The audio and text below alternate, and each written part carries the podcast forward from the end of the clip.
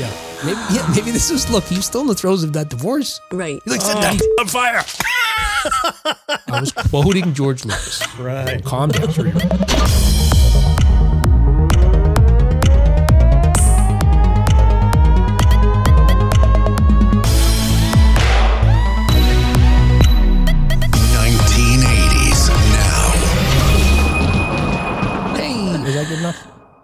nothing Yes, more. that- All right, that's fine. good. Hey, No, welcome that was back to another episode of 1980s Now, a weekly examination of the importance of 1980s pop culture and its influence today. My name is Will, and joining me, as always, are my friends and co-hosts John and Kat. I got so stumbled there.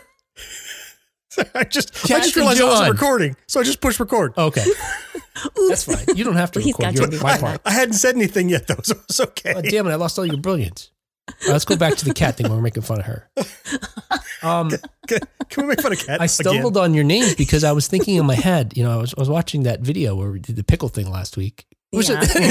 look, that was just part of the whole show. We didn't just get on here to just do a pickle thing. Just pickles. Um, but I was like, wow, I really don't seem happy or smile at all. So I was just like in my head, smile. And then I was like, who's my, who are the names of these people? Who are they? Who am I looking at? that I'm smiling at. Anyway, You threw me off because you said John's name first. yes. Let me try that again. Ooh. Cat and John. There you go. Hey guys. Hi, guys. And it's okay if you say John's name is first. That's okay. Mm-mm. No, it's not. Mm-mm. Not? We go in Break, it order. breaks the rules. Yeah. Ah, Gotta go in the order. There's a sequence. thing. It's based on seniority. Exactly. hey, and don't forget, uh, John also, in addition to co-hosting here, hosts his very own podcast, Gen X Grown Up. And he makes lots Yeah, and lots of reels. Thank you. And Lots of reels. Don't miss them. I'm always cognizant of that when I send emails to people. You know, like if I'm sending a lot of them. You know, at work, it's mm-hmm. like, what's the hierarchy? I got to make sure to put in the order Right. the person who thinks they're the big, biggest. You know, Actually, I, I usually mix things like that up because I want the the least important person to feel important. Oh, so sometimes I put them Oh, hmm. first. Is that what Cat tries to make me feel important? that's why. She, Mm, that's why she said I can say your name first. yeah. She's always saying nice things. She's complimenting me. Yes. Got to keep the monkey happy. Now I realize she knows how important I am because I don't hear anything from her ever, except when she's complaining that I want to hear myself talk. So whatever it earlier. That's what I heard. It wasn't a complaint. It was more, more of an observation, really. Observation. Hey, Yeah. on today's show, we're not just going to be picking on Kat or me or And John or whoever's getting picked on from moment to moment. We're also going to be talking about the insane Indiana Jones scripts that never were and never should have been. Hmm, mostly. Amen. mostly. Before we uh, t- talk about Indiana Jones, though, we're going to review current news stories related to 1980s media, including. Now, this is a mix I realize of stuff that you know exactly what I'm talking about and stuff that's maybe a little more ambiguous. Whatever. Hey, Tom Cruise is no longer satisfied with just trying to kill himself on screen. Uh, Quantum Leap has been renewed. See, that's pretty straightforward. Oh, sh- The Beastie Boys get a museum exhibit, and Indy praises Short Round. ah. All right, there you go. Hey, and there's time codes in the show notes if you'd like to skip around. All right. I didn't know that last one. Yeah, I just added it. Okay. It just came out, and I thought, Pretty sneaky, It's sis. I just- think I went down thing, to so why hold on? 55%. 55% prepared. hmm. Preparedness is taking a dip. Well, let's get let's challenge that. And get caught up on 1980s news. We'll challenge your preparedness. All right. Okay. Hey, and, and this week in 1980s news, per deadline, Top Gun Maverick duo Joseph Kosinski, the director, and Jerry Bruckheimer, the producer, uh, spoke about the physical toll of the aerial stunts and the possibility of another sequel. Hmm If you guys have seen any Tom Cruise movie, I want to say, what was the first one where he tried to murder himself? Uh, not the first Mission Impossible, because there was some green screen in that. Probably by the second one. Remember when he's hanging Mhm. on the cliff with his fingers? I don't think he even has wires on him. There's that helicopter shot. It's all real. Yeah, yeah. It might be that. So what are we saying? Like 20 years? So if you've seen any Tom Cruise movie uh, in the last 20 years, you had the possibility of also seeing a Faces of Death movie.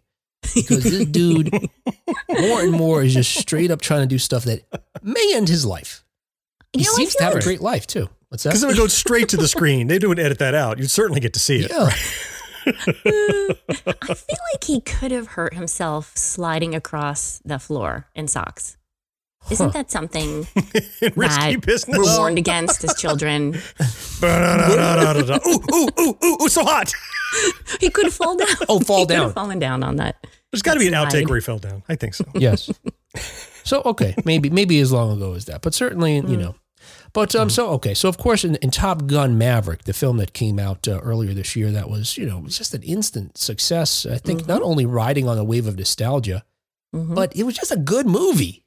it was, was, a good yeah. movie. It Yeah. was absolutely. And part of it were these awe-inspiring aerial stunts that are seen in the film. That Mhm.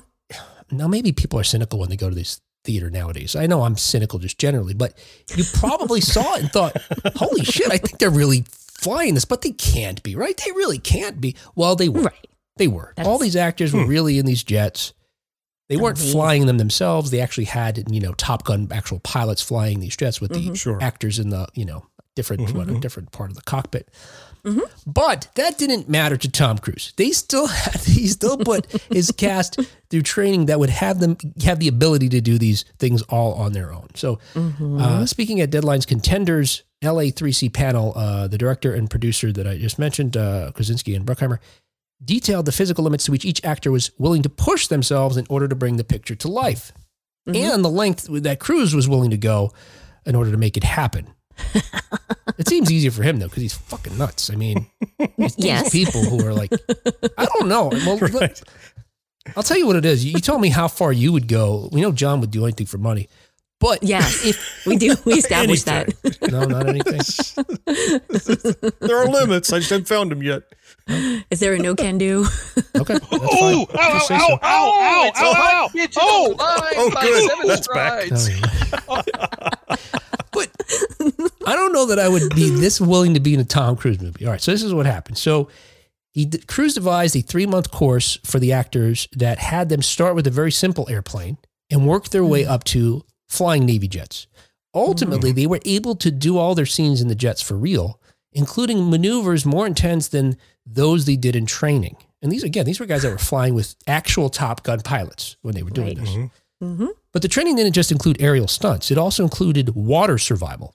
I guess in case they went down, but I think they were filming entirely over land. So maybe Ah. this was just how to, they don't explain it. Maybe it's just how to deal with a pressure situation, you know? That's what I was Mm, thinking. yep, yeah, right. dealing with a stressful, uh, quick thinking Yeah. situation. Yeah. The only thing I can Yeah. think when I think of the water survival is I can only think of Goose and Top Gun 1.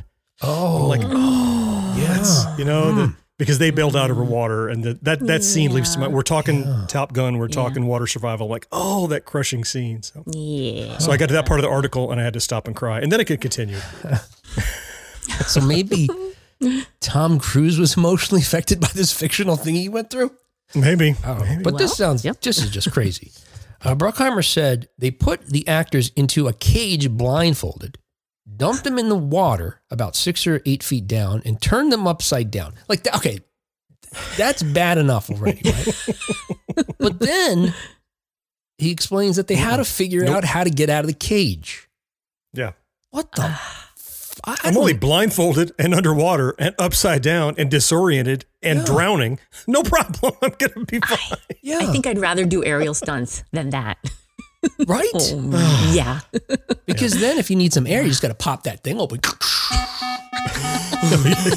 you got some air, all right. Now, I, I think I would be out. Honestly, look, I, I like I like going in the water. I don't have no mm-hmm. problem with going underwater. Mhm. Blindfolded underwater, Mhm. upside down. I, that's it. I'm out already. I think. But then the cage, and you know they when they do these when they film stuff underwater in movies that require a lot of underwater stuff, they have uh, scuba divers around. They have diving Right. bells. They have all these Yeah, yeah. things ready to make sure that no one's going to be Yeah. uh, hurt. But how, what do they account for if someone's in a cage upside down and blindfolded? This is- even the, count. even the guy's like, "Who has the key? What's the what's the hand gesture for who has the goddamn key?" It sounds like whoever set up this training was like a wrestling promoter. Like all the crazy things. Cage match. Yes. They're going to be bolted together. The lights will be out. There'll be a whip at the top of a post. it's like how much crazy stuff you pour Yeah. these poor Finally, they climb out to the side of the pool and someone gives them a suplex. All right, you're in. You're in. It's a chair match for the title. Surprisingly, according to Bruckheimer, only one actor didn't get sick during training or filming.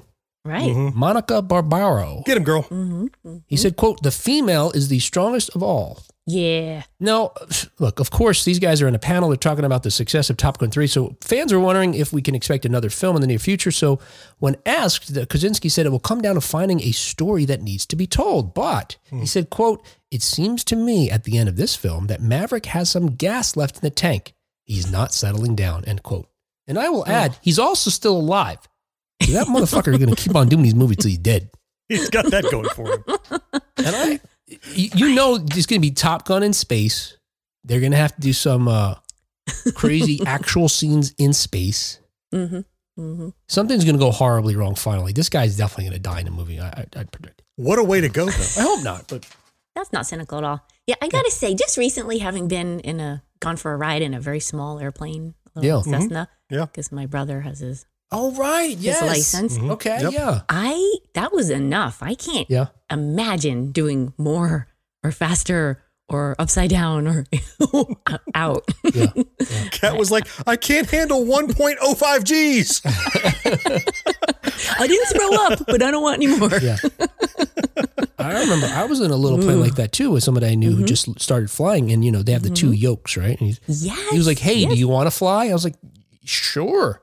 So I put my hand on the yoke. I kept that thing as still as possible yes. till my time was over. He was like, "You can turn, you can go down. Don't worry about it. I can handle anything that happens." I was like, "All right, I'll just do this." Still, I had that opportunity as well. Yeah. Twice. And the first time I moved it a little bit and my brother's like, oh, not that far. and then he took over. right. Exactly. what is this flashing red light? Any friend that would allow me to go up in a plane, they would 100%, no matter what I did, they'd say, do whatever you want. And anything I do, they go, not that. It immediately scare the hell out of me. And I have to soil myself and go in the back and change. And John hits John hits the eject button, immediately gets out. oh my God. but you said I was kidding. And that's where your water Oh, yeah. survival comes in. You have those friends too. You know how they are. Oh yeah. Oh yeah. Hey, uh, another 1980s news per variety. Quantum Leap, uh, the se- the series that uh, look, it's one of our favorites right now. One of the new series that we're really enjoying. It's been renewed for season two, and it even hasn't even finished season one. I mean, that's kind of unheard of these days. I think where more and more shows seem to be getting canceled. Right. So, for folks who don't recall, and we've talked about it a few times at this point, but the, the new version of the show p- picks up 30 years after the events of the original series. It's not a reboot, it's a sequel, Yeah. you know, the soft reboot sequel. Yep. Um, Unlike the first one, which followed uh, Scott Bakula's physicist who travels through time, this one follows Dr. Ben Song, played by Raymond Lee, who's been hired to restart the project uh, that began in 1989. But much like Bakula, Song makes an unexpected leap uh, into the past while his team struggles to get him back. A little different take on this one, whereas they don't know why he left or what he's up to Right. uh, in the new version. Everything else is kind of the same. He's still trying to put right what went, what wrong, one right what once was wrong. Wait, put right what once went wrong. No, so There it doesn't go wrong again, And it- yeah, right? He has to fix what. and he touches blue and he makes it true. Yes. Uh, Lisa Katz, the president of scripted content for NBC Universal Television and Streaming, said, quote, as we continue to bring audiences to our must-watch dramas, it's gratifying to know Quantum Leap will have a prominent place next season, both on our NBC schedule and next day on Peacock. Well, I just realized she said that only as an advertisement. Ah. Um, but you know, it, look, we take her at her word. It's again, it's kind of surprising that um, hmm Quantum Leap seems like it's becoming. a I don't know, what would you say? Like a, it's not a linchpin, but it's it seems important to the network as well. You know, I think their battle cry should be not canceled. Not canceled. So many of my favorite sweetheart shows get canceled right away. Yeah. hmm And uh, I mean, the, I'll be the first to admit that this Quantum Leap continuation, not a reboot, as you said, is Mhm. It's a little it's a little saccharine. It's a Yeah, little formulaic, which Mhm. is fine. It's it's you know it's not bleeding edge uh, Fargo level drama or anything, but it's fun. Yeah. That's the thing. It's fun. Yeah. And they were starting to weave this interesting story that realistically they thought they only had what 12 episodes or so and then they extended that to 18 and Mhm. now they're going to whole whole second season. So I mean anybody who is a fan of good storytelling and just fun kind of time travel stuff, I, this is this is fantastic news. That kind of sci-fi stuff on major networks gets the can right away so often. Mm, mhm, Yeah, and the, the saccharine and formulaic aspect that you point out uh, you point out about it is what one of the things that appeals to me because that is so like you know Mhm. such the epitome of the '80s shows that we liked. You know, Yeah, yes, yeah. Yes. Uh, It's easy to get into, easy to get Yeah. out of, right? It's not going to weigh on you. It's just fun. It's like, oh, little stories. That would never happen. That's okay. Who cares? It was just fun, you know? Right right? Yeah, and even Yep, some yep. disregard for the logic of their own shows. Yes, that's a very kind of Yeah, whatever. older show type thing. Yeah. Uh, per NBC. Still, yeah. mark my words, mark my words. Hmm? Scott Bakula will be in this eventually. Okay. All right. Yes, this is I what I'm wondering. so. I just want to. There, there has been some back and forth, and I know I'm just saying we, we got Spider Man pretty hard. So Bacula and Forthula. I'm, I'm not. I'm not saying he's in already, and he's been keeping it a big secret. But Yeah. especially got getting renewal, they're gonna. I mean, they have way more firepower to come up Bakula now because now they're a much Mhm. more popular show. It's gonna Uh-huh. happen. Mhm, I had read mhm. recently, um, and I don't. I'm trying to remember if this was attributed to a quote of his. I certainly don't want to start any rumors, but the idea was that one of the Certainly not. one of his one of the reasons Bakula wasn't interested was because originally the, the way it was pitched to him was that it was going to be him and Dean Stockwell just continuing the story, Mm. and then he started saying, "No, we're shifting the focus to having these new characters Mhm. take over, and you'll be in it." But you know, Mhm. then he was less interested. Okay. Um, but I agree with John. He's the, the, certainly more to entice him. And now that you point out, John, the season got extended. They have these 6 other Mhm. episodes they need to do something with. Is Yeah. it possible we see him at the last episode, tagging it, you know, into the second season?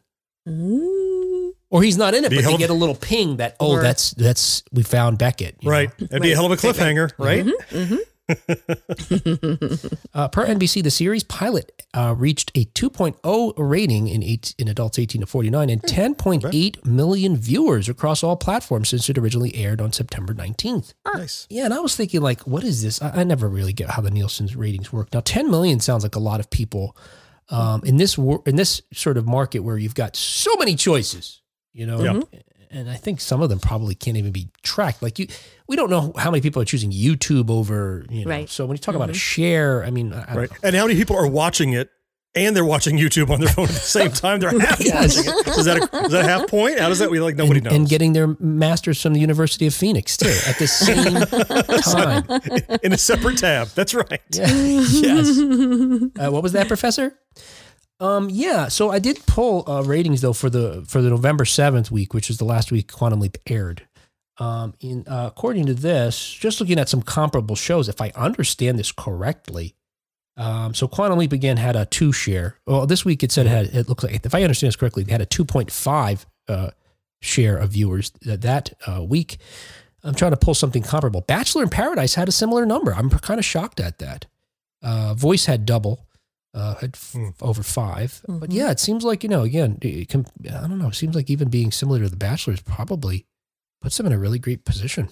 Yeah. So and I worked in television for a long time, and I'm still not 100% on how those work. It has to do with of the people watching TV, Right. what percentage of those people, and Right. yeah. So Right. Right. either way, it's enough that NBC said giddy up, so we get more quantum leap. Yeah. Well, we know we're not the only ones watching it. Well, apparently not. Yes. Three of us. Three out of 10 million. Yeah. Um, and while we don't know if Bacula will be Bacula, uh, showrunner Martin Gero took to Instagram to thank the fans for their support and offered this regarding what lies ahead. Quote, our plans for season two are pretty wild. And I don't want to spoil anything now. Plus, there's still so many great season one episodes left. End quote. Mhm. Meanwhile, the cast celebrated the news a little more exuberantly. Raymond Lee, Caitlin Bassett, Mason Alexander Parkin, and Rissa Lee, oh, and Ernie Hudson appeared in a video repeating what Ben Song said before he was launched into space in the pilot. Oh, oh shit! Oh shit! Oh shit! Oh shit! Oh shit! So, They kept getting clipped off. What were they trying to say? Oh shit, Yeah. I guess, because he was in a spaceship. Oh, oh ship. Time. That makes sense. Sure. The, the spaceship from Quantum Leap makes sense. Perfect. Ship. Yeah. I, and some folks, I guess this is the updated oh boy that, uh, you know, Beckett's, uh, Sam Beckett would say oh boy. I guess nowadays, uh, you know, these kids today, spicy. You know, I wondered if they were going to continue that, but they didn't. And they only did the oh shit once that I recall. I thought, oh, is that going to be the thing? And they haven't Right. done it over and over That's true. because Bakula was like, literally, you saw it at the beginning and end of every episode because as soon as he jumped into somebody else at the end, Yeah. oh boy. Oh boy. You know, season two is gonna be like, oh fuck. Gotta keep punching it up here. Hey, good news. Quantum Leap returns to NBC as part of uh, the 2023 TV schedule, Monday, January 2nd at 10 p.m. All right. And can I mention Yeah. one of the other cool things about Quantum Leap Yeah. that because of the structure of the show, I got back that I miss from appointment television. Yeah. And that's the Oh, next week on Quantum Leap. uh-huh. Because Oh, the way yeah. it ends, you get a peek into the next episode. Mm-hmm. Mm-hmm. And though they're not really doing a, you know, here's what's coming up on next week, Yeah. you you kind of do. You get to see, oh, he's leaping into this guy or this girl or this people, or he's in a farm or he's in on Yeah. space or wherever. So you get actually an idea of what's coming next. And that's something that went away with now you go stream it and they have a last time on as a button to skip it because you don't need it. You're binging Right. stuff anymore. But I Exactly. You know, you don't see that in most like network television. They don't have a coming up next because who knows Yeah. what's coming up next? They have Right. no idea. Ah, So, that's yeah. a good point. But like because that. of the structure of what's happening, yeah, that's cool. Yeah, yeah. Yep. Yeah, and you know, now you pointed out, I also enjoy having to wait a week for it, you know, because Mm-hmm. Mm-hmm. when, when you're caught up, that's what you do. And I don't I don't mind that. I like that uh, Yeah. delayed gratification, as they say. I relieves seriously the do pressure not from mind it.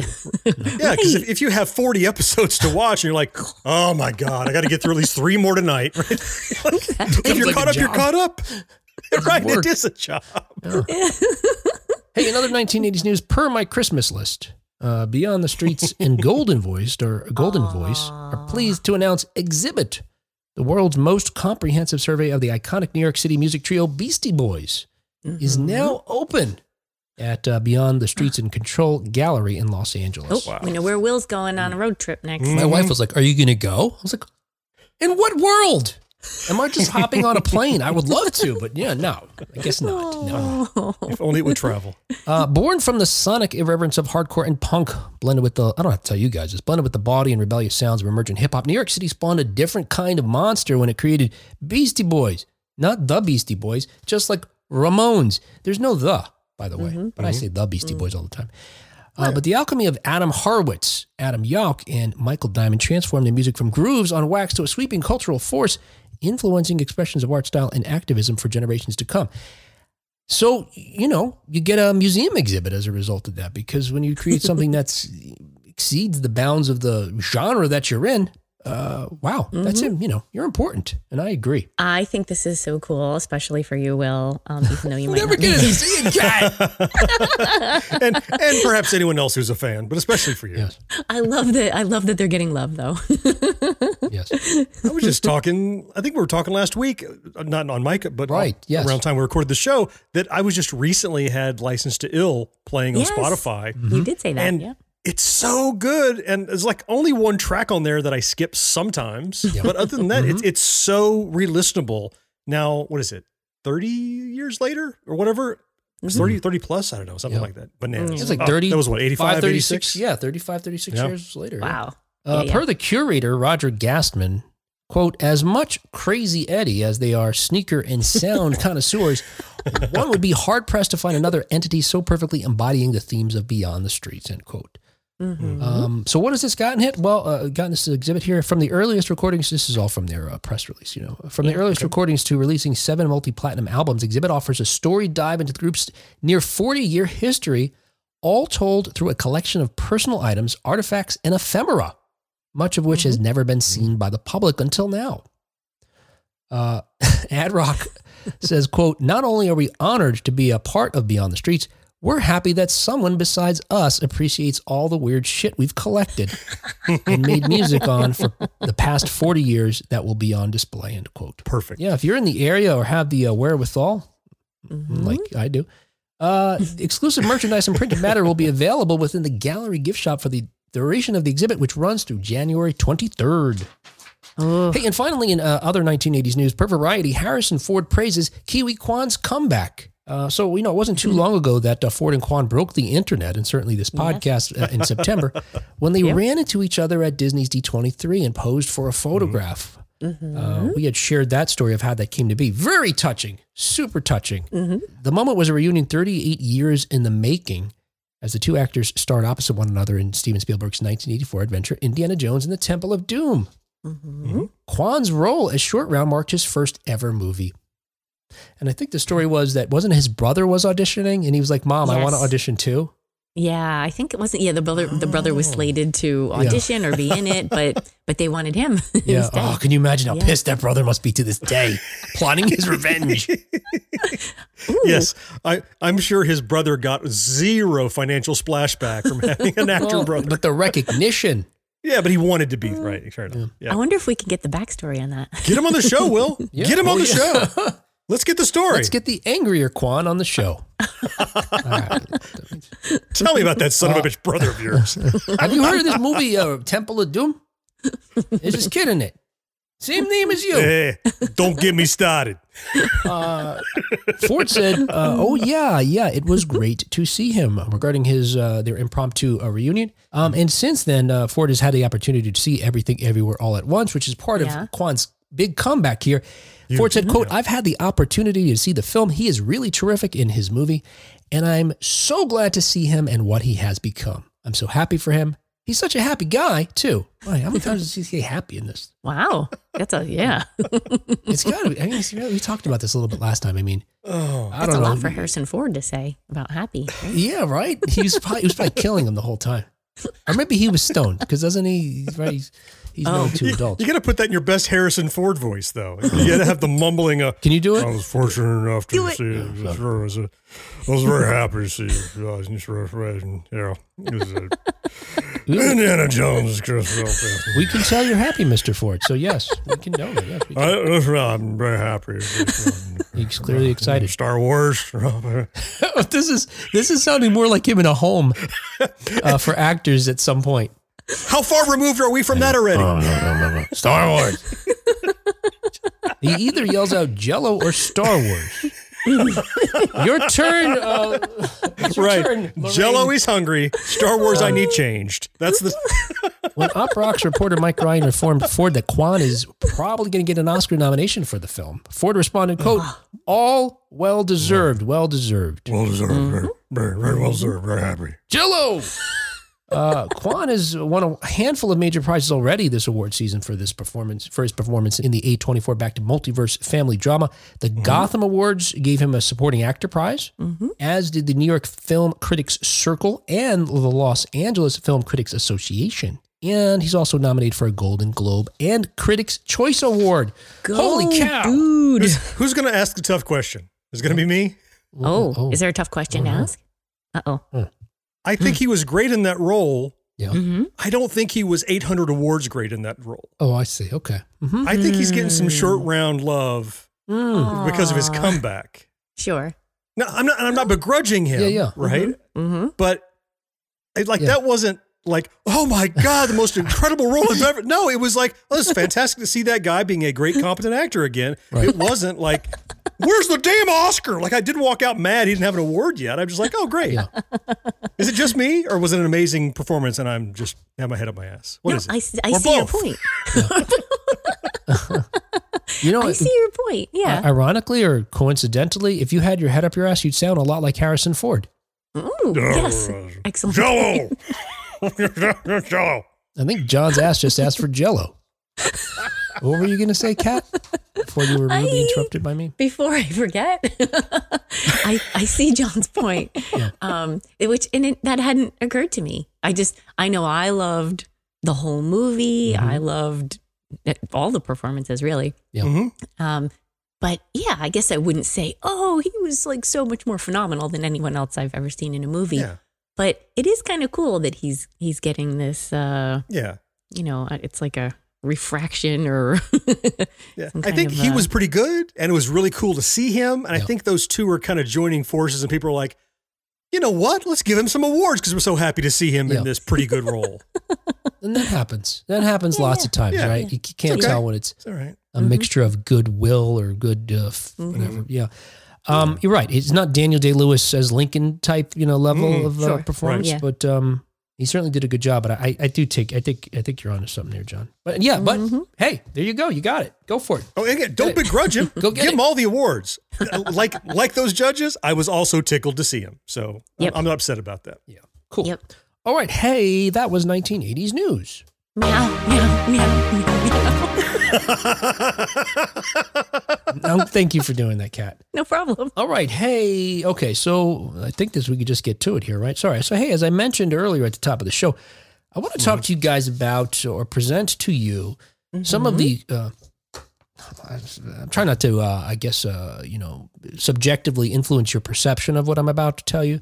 But Okay. these Okay. are, it's a handful or so, four or five Indiana Jones scripts that were never made. Okay. Um, what's kind of interesting about it, maybe we're just sort of sort of see, we're getting a peek behind the curtain, sort of so to speak, is that even though the films I'm about to tell you about were never made, you're going to start recognizing elements in them Mhm. Yep. uh, in films that were, Okay. and uh, that probably happens all Mhm. the time. But probably unlike most film franchises, I would guess there haven't been hasn't been so much spaghetti thrown at a wall with regard to you Mhm. know the production of one or two films that they'd have all these options. Mhm. Probably in part because you didn't have you don't have George Lucas money or Steven Spielberg Right. money to say let's hire a bunch of screenwriters and just see Yeah. what we get. Yeah, that, that's Mhm, probably part of mhm. it too. But also, I mean, this is Indiana Jones, Yeah. right? Right. I mean, there's not a long list of rejected ideas for a Final Destination sequel. I mean, right? It's like, what's your ideas? Here's my top five. That's a movie. Like nobody, nobody's vetting that. But but Indiana Jones has a there's a certain cachet that it, it has got Yeah. to be a certain caliber. So I Right. think that's probably why so many of these got frighteningly close before they didn't happen. Mhm. Um, just because it's like you know what, it's not good enough, and they could just pull the plug. Because like you said, they got Lucas money. Well, you're right. Just again, Mm-hmm. how the hell did Crystal Skull get made then? Except that Spielberg was just worn down.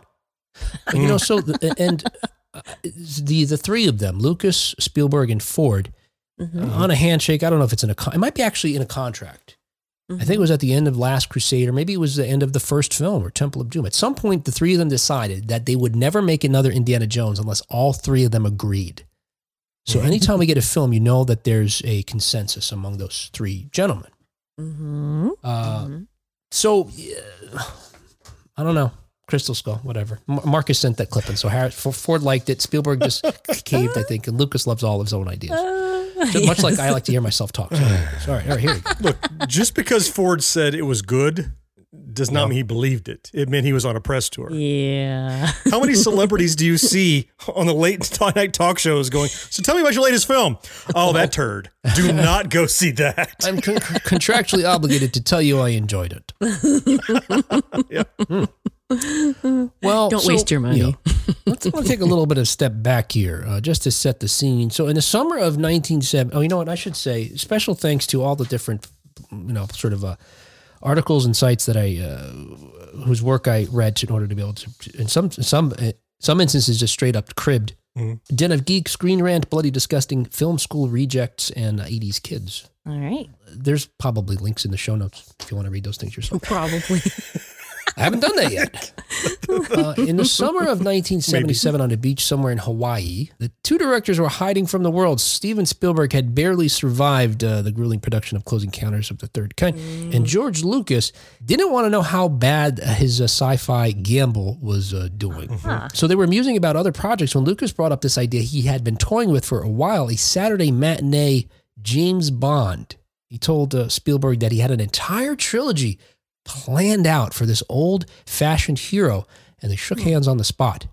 But it turns out Lucas was full of shit. In the Indiana Jones Making the Trilogy uh, documentary, Spielberg recalled that when Lucas first approached him for Raiders of the Lost Ark, he said, quote, George said if I directed the first one, then I would have to direct a trilogy. He had three stories in mind.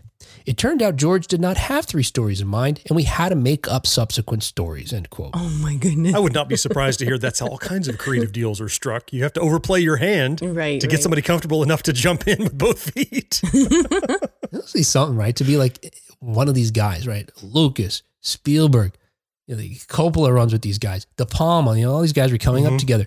Yeah. To be those that friend group that you still have to be looks and kind of just manipulate your friend Steven Spielberg into doing a movie for you. I mean, that's just so rarefied air. It's just Right. Can't and now even- he's got a reputation, right? It's it's the holidays, you know. Who's bringing the cranberry sauce? Lucas, don't believe it. He's not going to show up with it. Did he tell you he has three things? Because he's only bringing one. Yeah, he's, he's going to bring just one can. Yeah. Never going to be enough. So what it turned out was is that Lucas only had loose concepts for the adventures beyond Raiders of the Lost Ark. Beyond, AKA plausible deniability. yeah. beyond What I Raiders meant by three Ark. movies was three ideas for movies. Yeah. So uh, okay, okay, hear me out. So Indiana Jones is in it, and um, he's on an adventure, right? He's going after this thing. Oh, wait do you hear about this thing? Thing. Um, Are we going to do the whip again? the whip is in it. Well, you know what? Actually, I was thinking no whip. No, this no, time. no. No, the We whip. need Okay, the we'll whip. keep the whip. Whatever you want, Steve. But this time Um, he loves snakes. That's the one. So look, he's only got these ideas, but when the finally Raiders of the Lost Ark comes out and it's a big success, suddenly he needs to actually come up with hard and fast screenplays. Another story. So Lucas pitched at that time. He starts pitching these far fetched ideas to Spielberg, who rejects them for one reason or another. Uh-huh. that's what I'm going to tell you about here. So, in sort of, I told you there's this running recurring theme of you're going to recognize some of these elements. And you're like, have I seen this on film before? Or afterward, maybe. Mm-hmm. Take, taking a step back and to that point, remember in Raiders of the Lost Ark, the fight scene in Shanghai? Or when he escaped from the airplane using an inflatable raft to slide down mm-hmm. a Himalayan slope? Do you remember in Raiders of the Lost Ark the minecart chase? How about when he used a giant gong as a shield to avoid submachine gun fire? Um, actually, Yeah. those are all things, but weren't in that movie. These are all things Lucas wanted in Raiders of the Lost Ark. But Okay. Lawrence Bananas. Kasdan, you know, the uh, legendary uh, scribe, said uh, some of them are going to be way too expensive to do, and Oh, yeah. some of them are just fucking ridiculous, George. Are you serious? An inflatable each, raft? each and every one of those is a huge set piece. Each and every one of Yeah, those is it's like was a cornerstone of the movie that it ended up in, and they just want to lump them all in the first film. Really? So of of course, uh, you know, none of these things wound up in Raiders. Um, but when Lawrence Kasdan, I was trying really hard. I was really like, I've seen that movie so many times. No, I didn't see that. but you recognize him, right? Yes, They I think familiar, so. right? Yeah. Yeah, Well, yeah. they're yeah, they're all in Temple of Doom. So uh, Yeah. when it comes time to, to actually do it, this is the first sequel now, right? And George has got all, all these ideas. So ultimately, they do get they do Temple of Doom. Yeah, yeah. Lawrence Kasdan doesn't want anything to do with it. When George tells him what he wants it to be about, Kasdan's like, "No, thank you. I do not want to be associated with this thing. It sounds too dark." And you know, so instead, Lucas re- recruited uh, Willard Huyck and Gloria Katz, the husband and wife writing team that he'd worked with on American Graffiti. They uh, did some uncredited work on Star Wars, the original, The New Hope. They wrote Temple of Doom ultimately, and in the future, they're going to write Howard the Duck.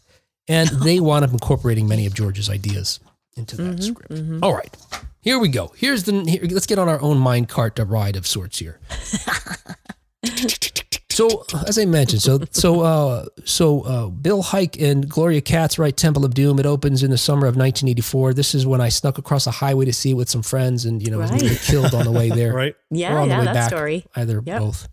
Um, but it opens to a confused public. I don't remember feeling so confused. I remember feeling like, did he just shish kebab a guy? Kebab. did this right? I remember that first thing. I was like, this is how this opens. This is bananas. Mm-hmm. And then when you get to the later stuff, yeah, it's like holy cow. But I was, you know, well, what, 14 years old or something. So I was like, yes, Right. It was ex- Yeah. exciting. Well, there was like some horror movie injected into that. You know, some of that was Yes. stuff you only saw in scarier movies, but now it was Mm-hmm. kind of in the. But a lot of it was like in the daylight. Well, this was in the cave, but Yeah. it was like it, it was open to be seen. It wasn't like just happening in the dark. You know, by Right. some Yes. some It masked made it- monster. It made it okay. Yes. well, I don't know if it's Palatable. okay. Palatable. There we go. Oh, it led to the what, PG 13 rating system, right? Right, In right. part. yep. Right. But uh, look, I love the film, but most other folks, it seems, it's mixed. But a lot of folks don't like it because they say it was so inconsistent with the more family friendly, swashbuckly tone of the first film. Um, and many compared it unfavorably to another 1984 adventure movie, Romancing the Stone. Which I loved.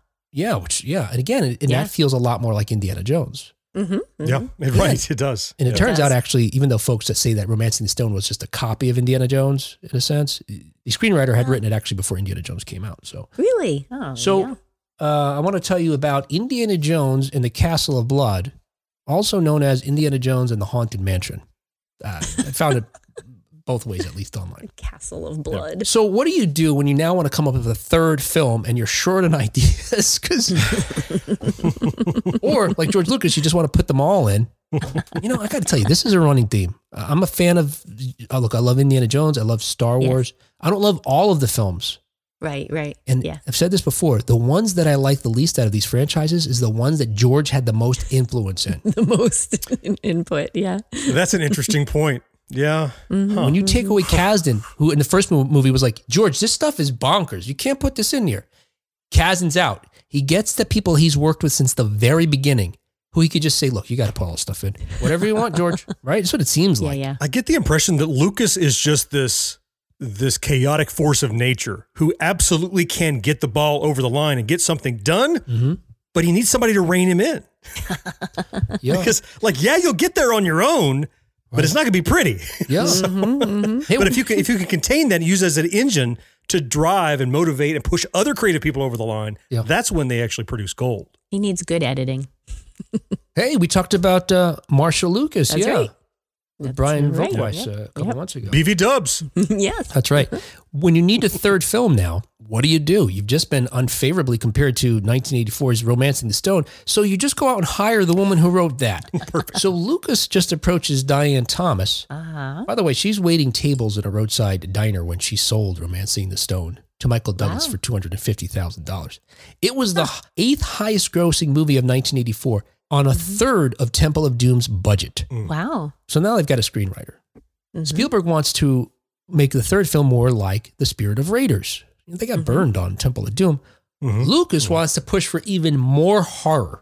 Hmm. Now, some folks believe, and I think they even the creators of the film Temple of Doom have said this even themselves. When they were creating it, they were both going through divorces, and they believe the Ah. film reflects how they were feeling, sort of just about life, darker, you know, Wow. Yeah. more uh, nihilistic. Mm.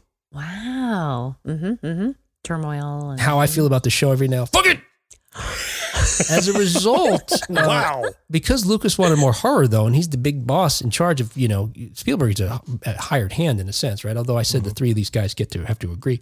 But as a result of uh, Lucas's influence, Thomas's script followed Indiana Jones on a universal horror style adventure into a sprawling haunted castle. Mhm. Oh. Unfortunately, we don't know a whole lot about it, but ultimately Spielberg rejects the ghost story because he says it's too similar to Poltergeist, which he had written and produced. He didn't Mhm. direct it. Tobe Hooper directed it. No matter what you Uh-huh. hear, that's not true. but Lucas was still keen on the notion of a horror film for Indiana Jones. Okay. Somebody come, somebody get George and put him to bed. He needs his nap. Oh, He's still talking about the horror thing. yes. So he turns to a writer with experience in the genre. Clive Barker. Okay, so this takes us to Indiana Jones and the Monkey King, also known as Indiana Jones and the Garden of Life. Mhm. Don't, don't these Oh. all make uh, Dial of Destiny sound like a fantastic title? right. Yes. yes, absolutely.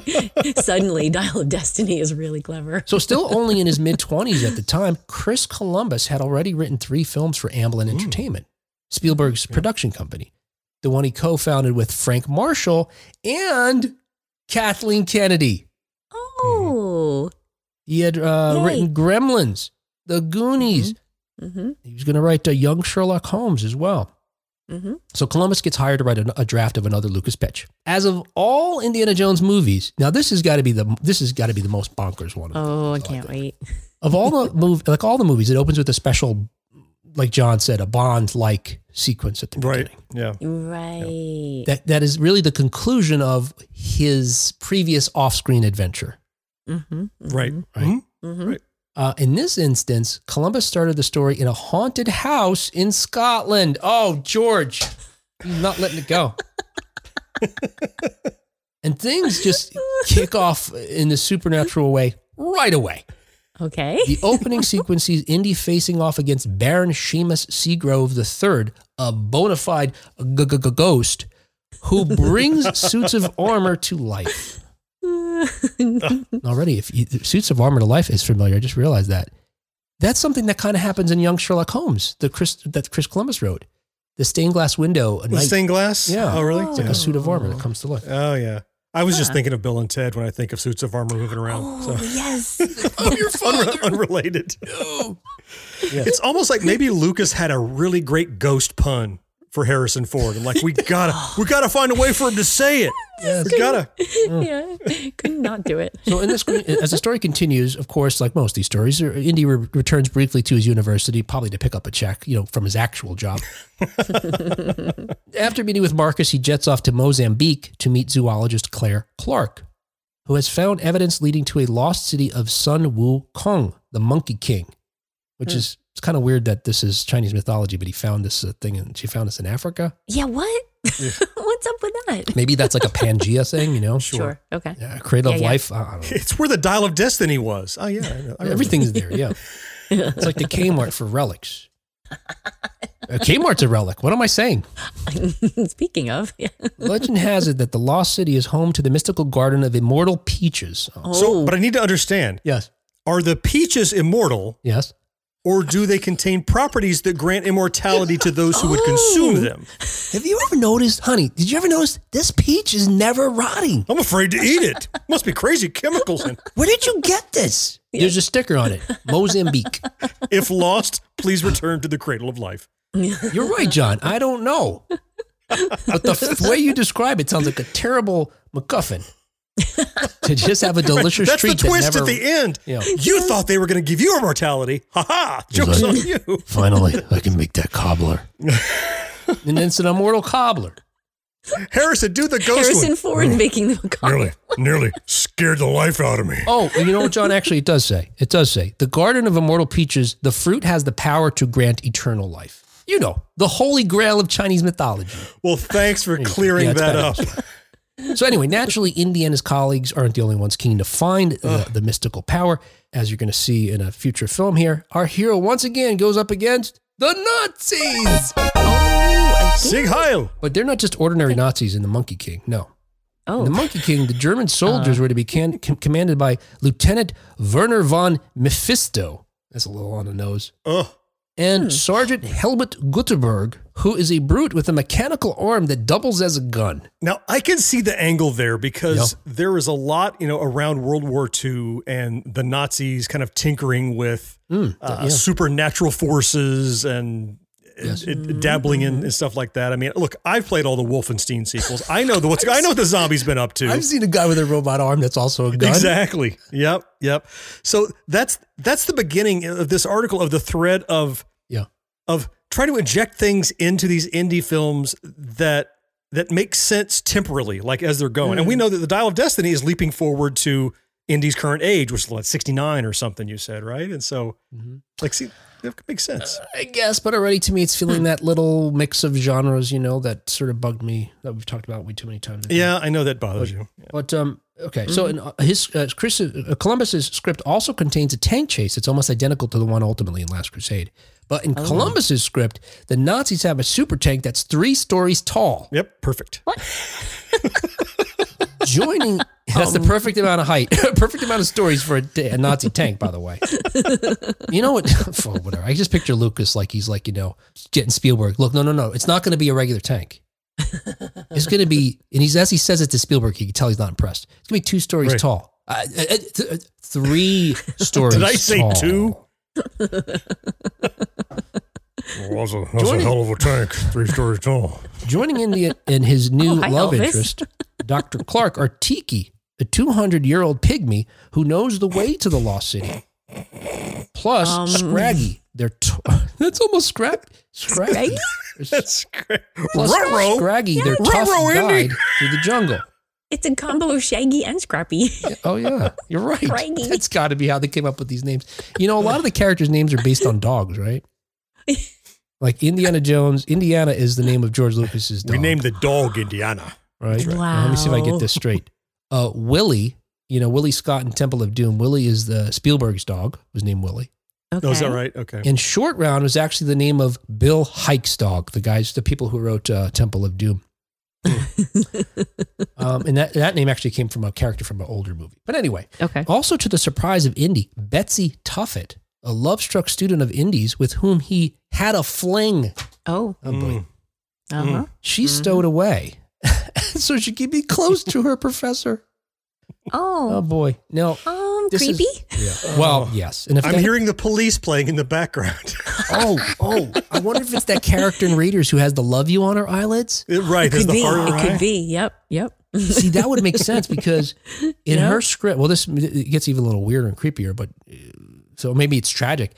The script treats Betsy as a comic relief character, but she's become so obsessive about Indy, she declares that she will kill herself if she can't have him. Ah. And it's not just talk. She she proceeds to attempt to hurt herself on multiple occasions, including hanging herself with Indy's whip and dousing herself in bourbon in an effort to set herself on fire. All of which is supposed to be played for laughs. Thi- what? So this is George Lucas's idea? These Uh, well, this is? Chris Columbus's script. I don't know if he, he encouraged him to put that part in there. I think we could recognize George. Go, go in the full Marion, right? Just That's- all bourbon and fire. Yeah. Not content with just Nazis as villains, in The Monkey King, Indy would also wind up facing against pirates that traveled by riverboat, leading to an epic sword fight in a boat that's about to go over a waterfall. Makes hmm. sense. Then they encounter good. primitive tribes while traipsing through the jungle with attacks from gorillas and rhinos, leading to an, another epic chase sequence in which Indy rides a rhino. No. Mm. No. So far, we've talked about the uh, most ordinary aspects of this story the mundane, the trite, Mm.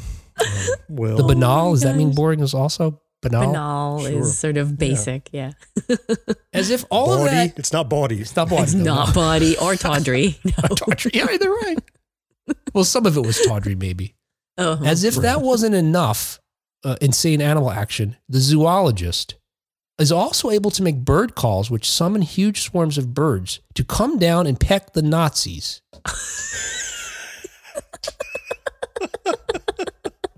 you're making Attack! this up. Attack Nazi peckers. Oh, And there are hordes of intelligent gorillas who fiercely defend the jungle home from outsiders, Mhm. including uh, at some point the gorillas take over the three story tank. Oh. And Indy has a new sidekick named Mowgli.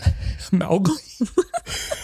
Finally, Indy and, uh, uh, and his company uh, make it to the Garden of Immortal Peaches, but in a shocking twist, Indy sustains fatal injuries and dies. Credits. but he could eat a peach, right? well, yes, you're right. That's a better idea. No, of course, no, you must have already eaten a peach. You can't use it as a salve to bring Right. back the dead. Oh man. like stuff it in his dead mouth. It's not working. He's not He would swallowing. sound exactly the same. I got a peach in my mouth. he would mumble. Is it, use it as a suppository. Get it in the bloodstream. Oh man. Of course, the mystical fruit is able to bring him back to life, Cat. Yes. Oh good. Phew. But one of the wicked pirates discovers eating the peach will only give life to those with a pure heart, while the, those that are evil will be destroyed. Ah, sounds familiar. Would melt as if as if made of wax and looking at the Ark of the Covenant. I was I was okay with the pirate part. That that was okay, but Oh, were everything you? else- Yeah. Part. this this uh, film actually did get to the point of location scouting, but eventually Lucas and Spielberg uh, shelved it, uh, feeling that the script was a little too far fetched. That must have been Spielberg saying that, and in danger of racially stereotyping some of its characters. They did get some of that criticism uh, with the Temple of Doom, uh, saying that they had been hadn't been particularly sensitive to Indian culture. Mm-hmm. Look, ultimately, we get Last Crusade, which has, you know, some of the elements from that film survive in Last Crusade. This idea of uh, something that can bring eternal life, the end, you know, where you got to choose wisely, that type of ending, Right? Mm-hmm. the tank, Mhm. uh, Mhm. Return of Nazis, all that. Some of those things are in there. Mhm. So now I want to talk to you about Indiana Jones and the Saucer Men from Mars. Mm-hmm. So after Last Crusade uh, concluded, it, it was supposed to be the end of the trilogy. Remember, George said he Yeah. had three trilogy, and he had all the ideas figured out already. so knowing that he made that the part up about the ideas, you know he was going to do more than three films. Oh yeah. Yeah. Well, they're making money. We've said that before. You know, it's the final. It's not the final. As long as the final one made money, there's a reboot. Yeah. Yes. So when the '90s roll around, George, uh, I shouldn't say George. It sounds so disrespectful.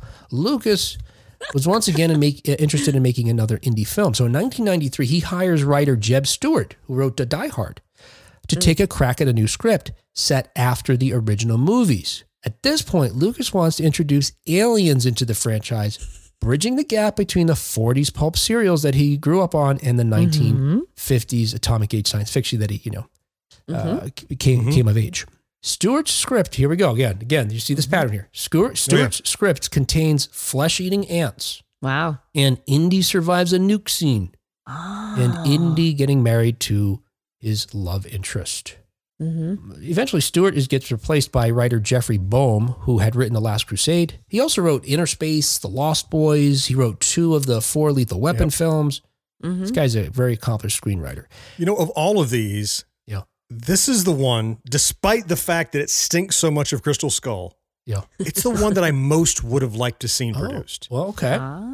Because I, I know it has the, the genre crossing thing that you don't necessarily care for, Mm-hmm. but Mm-hmm. this is what I was talking about. I alluded to earlier, where they're connecting the the 40 serials, like then they're contending. Okay, well, if Indy is 10, 15 years older, now it's the 50s serials, which were very much Buck Rogers and outer space kind of stuff. So it's almost like you're taking the spirit of the serialized, you know, swashbuckler and moving him in through decades, which I was okay with. And it, it didn't, what I had said, this is of the, all these, the one I'd read about a little before.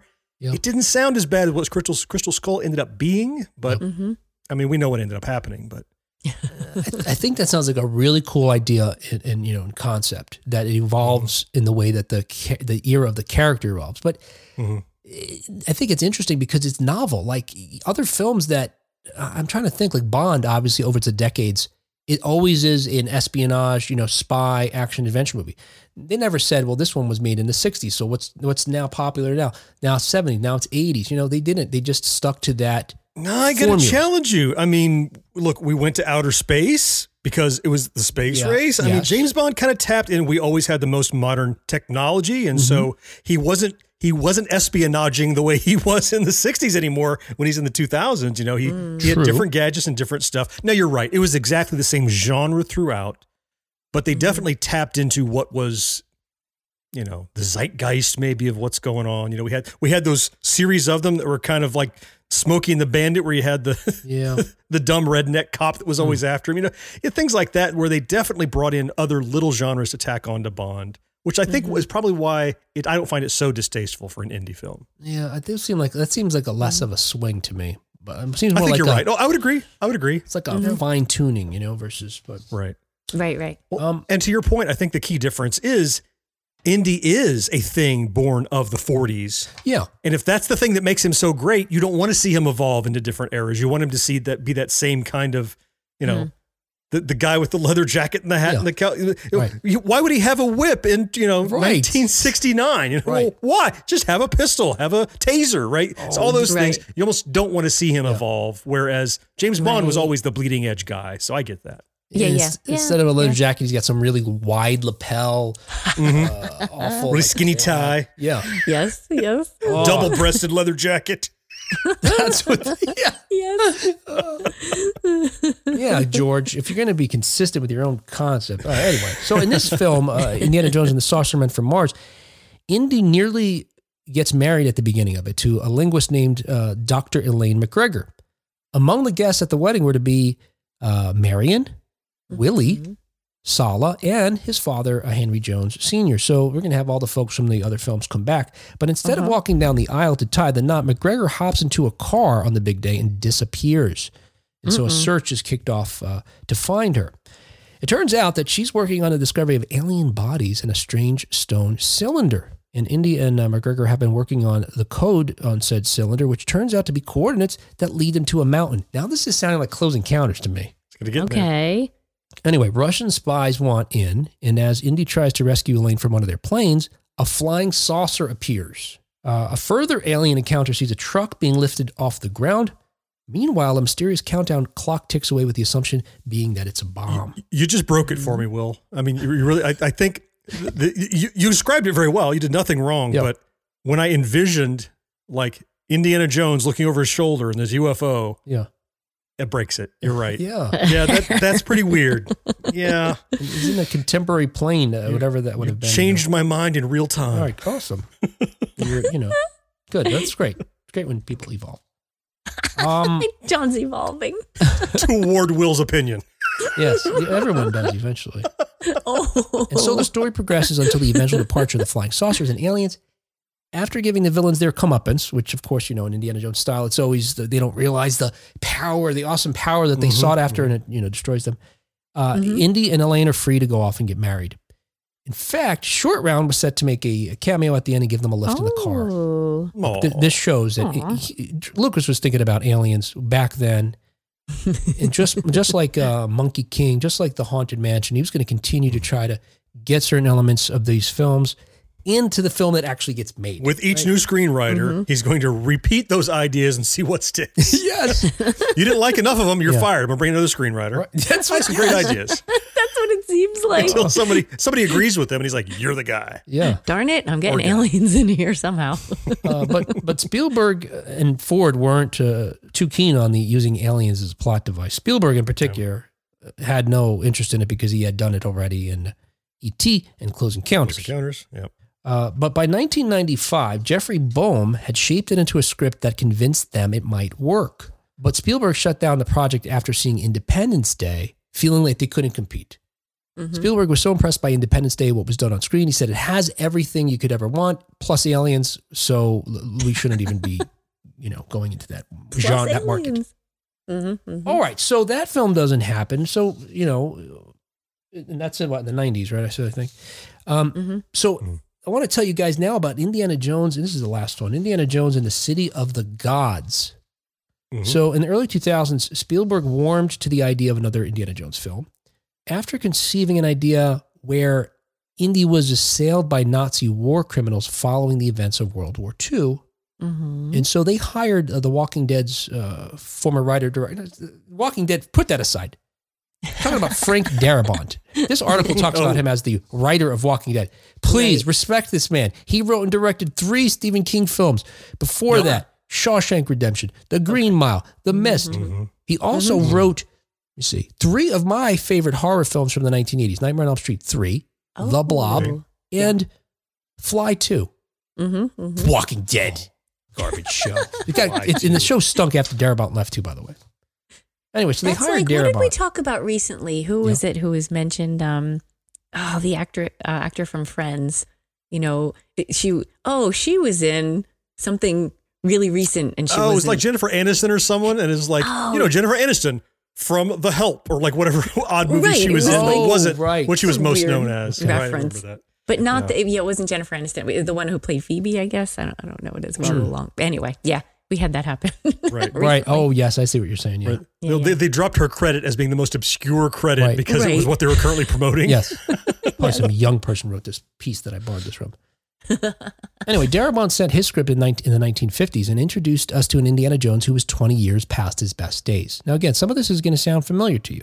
Andy still conducts research expeditions, and thanks to the antics of a Russian colleague, he finds himself in the possession of one of the infamous 13 crystal skulls. Oh, Anyway, Darabont also brings back Marion as the person who recruited this Russian to to uh, try to obtain this skull in the first place. And we Mhm. learn that Marion is married, not to Indy, to somebody else, uh-huh. um, and is on a quest to find the lost city of the gods. And the skull is believed to hold the secrets of this place. Well, I'm just going to cut to the end here. Uh, at the city of the gods, aliens appear when the skull is attached to the necessary skeleton. I should just have my little bing sound here every time Right. we Ding. every time we see something in a we know we've seen this in a movie.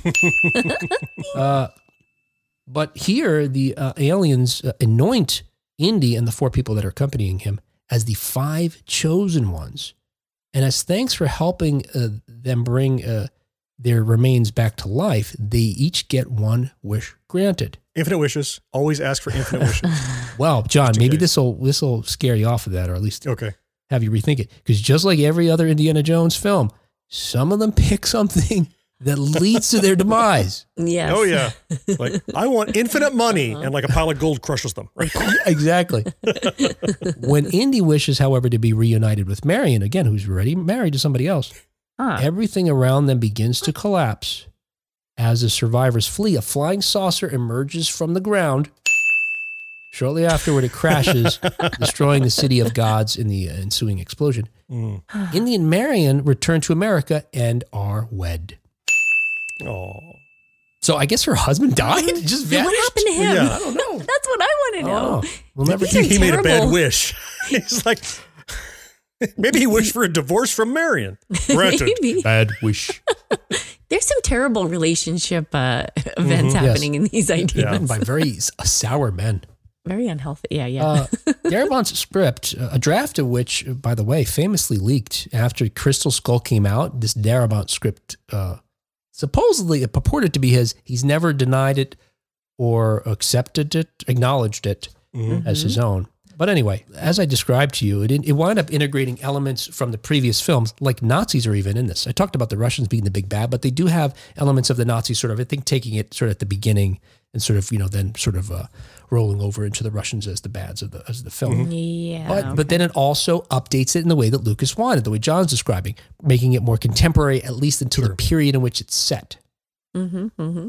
See, that's the thing that's weird for me, John, is it, they're making it contemporary to the fictional world. Like Bond gets contemporary based on our world. That's true. Yeah. Yeah, Yeah. yeah, Yeah. Yeah. yeah. Yeah. yeah. hmm Well, maybe Yeah, that, maybe Indiana that's Jones is almost a little meta that way. He's being updated the way his Yeah. influence was updated, not the way Yeah. the world is updated. Yeah. Mm-hmm. Uh, but maybe that you know maybe that's not true because just like you said our interest in science fiction and this atomic age stuff at the time well a lot of it was a metaphor for you know for the red scare and the cold war and that sort of thing but uh, some things in the real world were happening to influence that too so maybe maybe it's the same thing i don't know whatever but but let's, let's go back to the moment where you said i was right because that's how i heard it uh, about the, U, the ufo with You're the right, plane Will. You're like, oh, yeah. Absolutely. I've never heard anything more correct. Spielberg and Ford were reportedly happy with Darabont's screenplay, but Lucas, Of course. the um, what is he? Something Johnny's the dick in the coleslaw. What was it? Oh no. I'm, He's was, a where does he get these things? What was that Southern expression you were teaching us about? That's that's certainly that's certainly not something I've ever said on a microphone. Um, so Lucas wanted more emphasis on science fiction. Really? That wasn't Yeah. enough? Okay. Well, anyway, so Lucas, what does he do? Just like John predicted, he hires another screenwriter. The writer. Yep. And he hires him to write a draft called Indiana Jones and the Atomic Ants. What? Oh boy. Anyway, we're not going to talk about that one. Uh, Ultimately, David No? Kep writes the film that I wanna hear became about it. Crystal. I don't know anything about it. Ultimately, David Koepp writes the film that becomes Kingdom of the Crystal Skull. As you know, as you recognized, uh, a number of Darabont's ideas found their way into Crystal Skull, and I think some of the ones we discussed earlier too, from maybe Chris Columbus's script or some somebody else's script even too. Yeah, they continue to leak in there, don't they? Yeah. Yeah. But this one, folks who have read it, and it is available online, by most accounts, again, folks who read it believe it would have been a more effective, more successful, more popular film than Crystal Mhm. Skull. Crystal Skull ultimately was Mhm. And why wasn't it used? because Lucas, Lucas didn't like it. yeah. Because Lucas. But don't take my word for it. Darabont explains that uh, it was Lucas who ruined his uh, day, and that ultimately he wasted a year writing on the script that got trashed. Uh, Darabont uh, told uh, MTV in uh, 2007 that he confronted George Lucas over the matter, saying, "quote I told him he Wow. was crazy. you have a fantastic script. That'll I think you. you're insane, George." And he says, "This again. This is all Darabont. You can say things like that to George, and he doesn't even blink. He's one of the most stubborn men I know." End quote. when he was asked whether he'd publish his script, uh, Darabont said, quote, at this point, I don't give much of a damn what George thinks, but I wouldn't want to harm my friendship with Steven. end quote. Ah. Mm-hmm, mm-hmm. So there you go. Look, I am often the bemoaning uh, Kingdom of the all right. Crystal Skull, but things could have been worse. It could have Hey. been worse. Can I, can I take a moment here and ask you both a philosophical question Yeah. about the crystal skull? Yeah. Sure. Okay. So this is this is a two part, three pronged, four subsection question. Okay. really. Oh my. just- There's a couple of pieces. I'm going to take the second part first. Okay, that's fine. so first, I'll have one. I'm prong, curious when you first saw the crystal skull, Mm-hmm. before you had an opportunity to bounce your opinions off of other people and get into the echo chamber of the internet and the rest of the world, was your opinion better or worse than it is today? And the second part of it is when is the last time you actually watched it objectively to see if it is as bad as the world screams that it is? I don't know. Mm-hmm. So I'll, I'll start. When I first saw it, I thought it was disappointing Yeah. Uh-huh. but I wasn't mad at it. I'm like, oh, so this is what Indiana Jones is now. Okay. and then and then I, I learned oh the things that bothered me really bothered everyone so I can hate it and also I'll say I have not watched it probably since the second time I saw it maybe a year after it when it hit uh, DVD or whatever I saw it again but I'm not seeing it since then. What about you guys, Kat? We'll, we'll start with you. I've seen it once. Okay. It it was on uh I forget if it was DVD or VHS. Did you VHS. say on an airplane and I had no choice? No, op- No, little that's options. not. And what right did you here think of it at the time? in this room? Um, I I didn't love it. I Mhm. think I was fine with it. I'm trying to remember because it was a little while ago. Sure. Yeah. but actually, it was within it was within five years ago, and um, Okay. Recent. Okay. yeah, pretty recent. And I I didn't have any and anything coming at me. You know, uh, I wasn't in any chamber of of Mhm. anything. I was just just watching it with my husband. I think I don't remember if he had seen it. I think he wanted to rewatch it. Mhm. I might have had an inkling that it wasn't the best Indiana Jones movie, Gotcha. and I didn't. I didn't come out of it thinking, wow, but I also wasn't like, oh, that stank. I just was Yep. like, okay, Yep. it was fine. Um, but I am curious to watch it again, actually. Yeah. Because I'm After- feeling that as as we get closer to the dial of destiny, I've got to rewatch everything. Mm, And I'm thinking to myself, maybe when I watch this one, the, the Crystal Skull again is going to be different. I don't know. What about you, Will? Right. I saw it when it opened. You know, back then when it came out, I think it was 2007. It wasn't like we Okay. are we, we have today, where you know, uh, taking it back to when we were kids. You, we talked about this before. When a film opened on a weekend, it opened on a Friday night at like 7 Right. p.m. Now, when a film opens on a on a weekend, it opens on a Wednesday at two o'clock in the afternoon. Yeah. Uh, but in 2007, it was somewhere in between where the, they were still showing a Friday night opening was midnight on Thursday, you know, or 11 midnight, I guess, midnight on Friday. And then shows began, you know, ran from then forward. So I waited, I saw it at a midnight showing on that, uh, you know, Friday. I was there Thursday late waiting for my seat and all that thing. you were eager. I uh, dragged my poor wife uh, out to see it, you know, and much like we talked about in New Jersey, I was expecting that they would have to wait in line for two hours and get the right seat and fight with somebody, some asshole who moved my jacket, all that kind of stuff.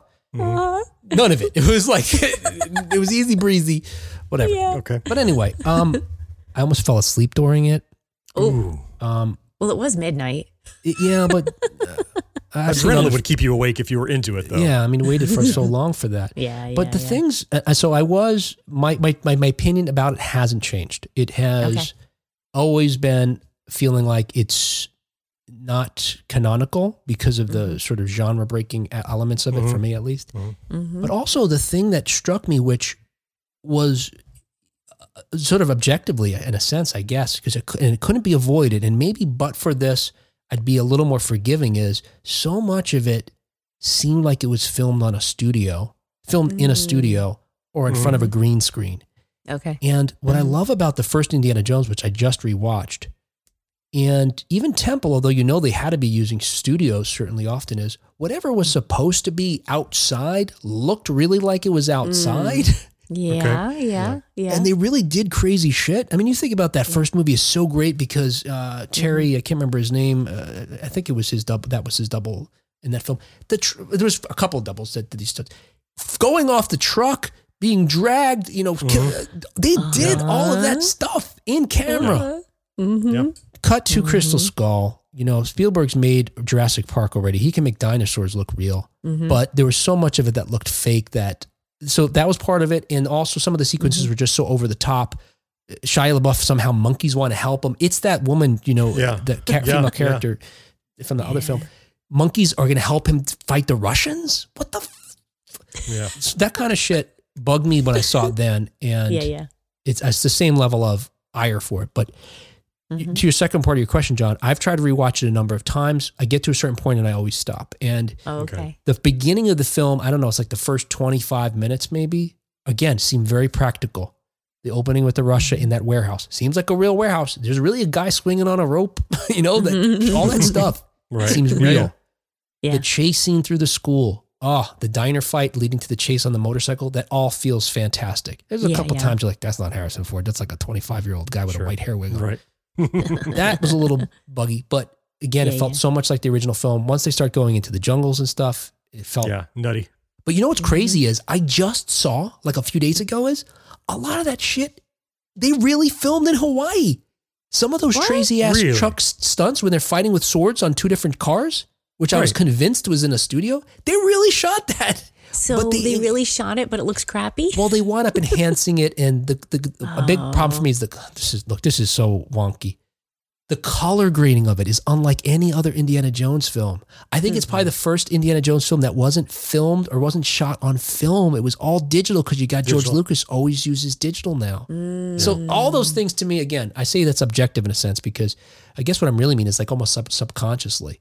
Those things are Yeah. Mm-hmm. objectively true. They really did all those things. And subconsciously, mm-hmm. just was there's no way of me avoiding my distaste mm-hmm. for it because of those things. Hmm. If it was shot on film, if they did more practical stuff, I, I- I probably would have in, in, got away with some of those crazy sequences. I might even have been ex- willing to accept UFOs at that point. Hmm. Okay. Well, I'm gonna have to rewatch it shortly, so Yeah. I was really curious to know where you guys stood because Yeah. I'm I, I- I'm eager to see if my opinion changes, having not seen it in now, Yeah.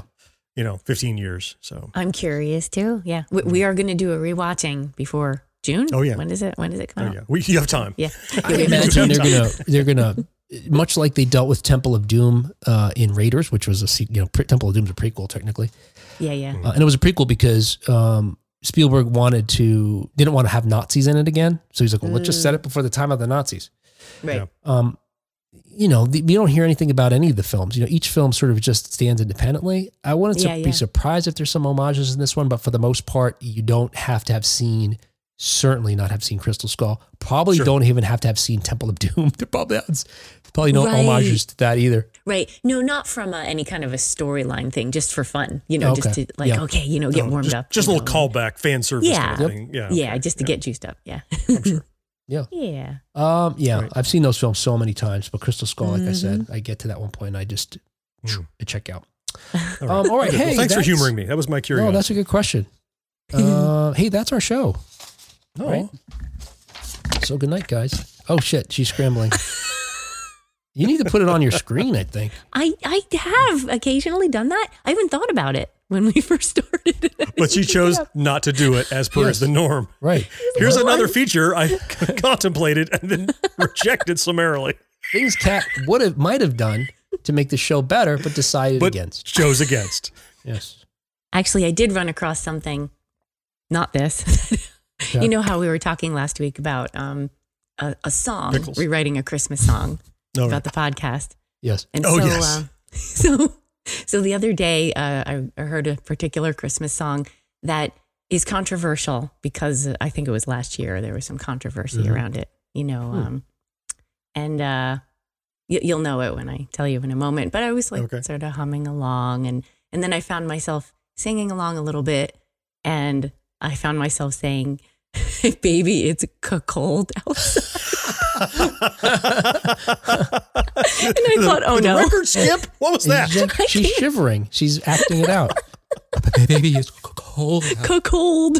cuckold. So I thought that could make this more controversial. I don't think I should do hmm. that. Or oddly, maybe less.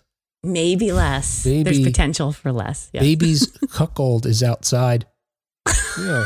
Then it sounds like I believe deleted- I believe that might shift the power dynamic of "Baby, It's Cold Outside." Yes. Could actually. But to yeah. whom? Yeah. Oh yeah, yeah, you're right, right, right, right. Yeah. Not to the cuckold. Um, but he doesn't want the power. Yeah, this is kind of uh, now a mashup of uh, what we were talking about. Uh, mommy is kissing Santa Claus. I saw mommy. I watched mommy kissing Santa Claus. I looked right in her eyes Yeah. the whole time. But that's still the show.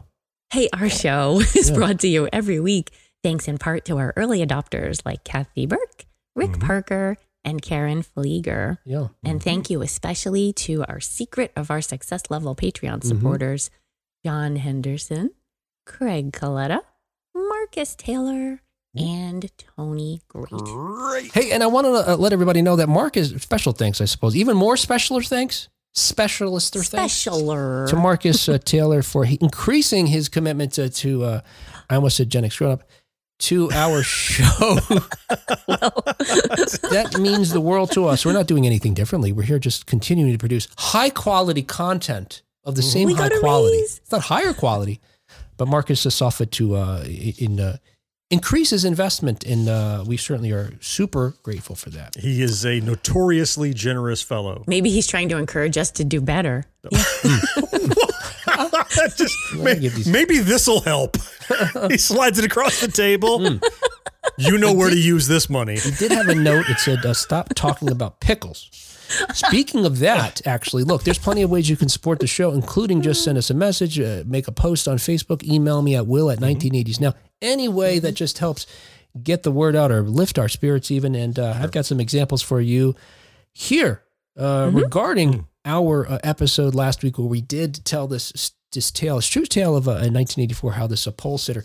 The story itself is boring, right? I mean, I, I, I don't know how we got a lot. Our out of it. telling of it, however, Yeah, was yeah. far from boring. The story was normal. The storytelling went off the rails. So Brad wrote on Facebook, John conjured some brilliantly odd imagery for me. Uh, I mean, yes, I said it too. Every time I listened to that show, editing it, uh, every time I got to that part, pickles were piling. oh, can't take it. Uh, Miss So uh, on uh, YouTube uh, commented, I've listened to this like four times in the past couple of days and I can't stop laughing. Uh, I love that because I can't stop laughing when I listen. So I'm glad Dad it happens gets to somebody else too. Um, Jackie, our, our friend over at uh, The Beat Goes On, uh, Dating After Divorce, wrote, Yep. I don't want to eat pickles ever again. or corn. Oh, oh Yeah. wow. She was really listening Oh. closely there. She Wow. was. She's been paying right. attention. Absolutely. Well, to count yourself lucky, I didn't ruin peanuts for you. Yeah. Oh. I don't know how he would, but I don't want to know. or the coleslaw. Um, and also, so and regarding our, this is a different episode. Regarding our, uh, I meant to share this to you guys already, but I forgot. Um, uh, regarding our, uh, what do we call it? Uh, quirkiest Christmas songs, which you can still listen to. It's still the Christmas season. Uh, yeah. and on YouTube, on our YouTube channel, they actually YouTube included the links to the songs if you want to hear them. And on Spotify, we have a special. What's it called? Story. Not Spotify. oh, that's on what John. Pandora. On Yeah. Pandora, we have a special Story. uh, where you can actually Mhm. hear the songs uh, inter inter interjected, Mm-hmm. injected Yeah. into you, into your. App for it. Mail merged into the podcast. Anyway, but uh, regarding that episode, Keith wrote us uh, saying, sent us an email saying, "You guys missed one of the most obscure, depressing Christmas songs of the '80s in your current episode, uh, or in your in that Christmas episode, Prince's Another Lonely Christmas." Oh. And he gave us the lyric, featuring the lyric, "My mama used to say, always trust your lover. Now I guess that only applies to her, because baby, you promised me, baby, you promised me you'd never leave." Then you died on the 25th day of December. Oh. Yeah, we did miss that, Keith. Wow. Whoa. Holy Wow. cow. How dare you die? I have a comment here Yeah. from our friend Craig Anderson. Oh, yeah. After he listened, um, Yeah. he gave advice to absolutely start watching Doctor Who from the ninth Doctor's run, which Okay. starts in 2005. Mm. Uh, he says it is kind of bonkers in parts, and there are times when you might say, "Why the hell am I still watching this?" but then it will hit you out of left field with an episode that will make you cry Oh, wow. in capital letters. I'm looking at you, season five, episode 10. so Very specific. Very specific. Yeah. Yes. And also, when you get to season three, episode 10, blink. Make Oh. absolutely sure you have a warm blankie and a stuffed animal for protection. Oh, Shudder. Blink is phenomenal. That is one that Oh. I've seen multiple times. You don't have to Oh. know what Doctor Who is. That's just a great standalone story. So Huh. I'll vouch for that. all one. So you're saying blink? I thought it was instructions and had me thinking about like uh, weeping angels, maybe. That's what it is. Oh, it That's is? what it is. Okay. Yeah, exactly. yeah. Yeah. Thanks, Craig. Yeah, Yep. sure. Thanks. I certainly do appreciate it. Like I said, I wish I could have been watching it. Why not? Not at the beginning. we were, and I'm not going to catch up. But maybe that's a good jumping uh, in point. Talk about pressure. Man. Ju- yeah, pressure that we feel every week on the show, and we will feel it again next week because uh, we will talk to you again then uh, next time on 1980s Now. Until next time. bye bye. This podcast is part of the 80s Ruled Network. Visit the 80s Ruled on Facebook for more 1980s awesomeness.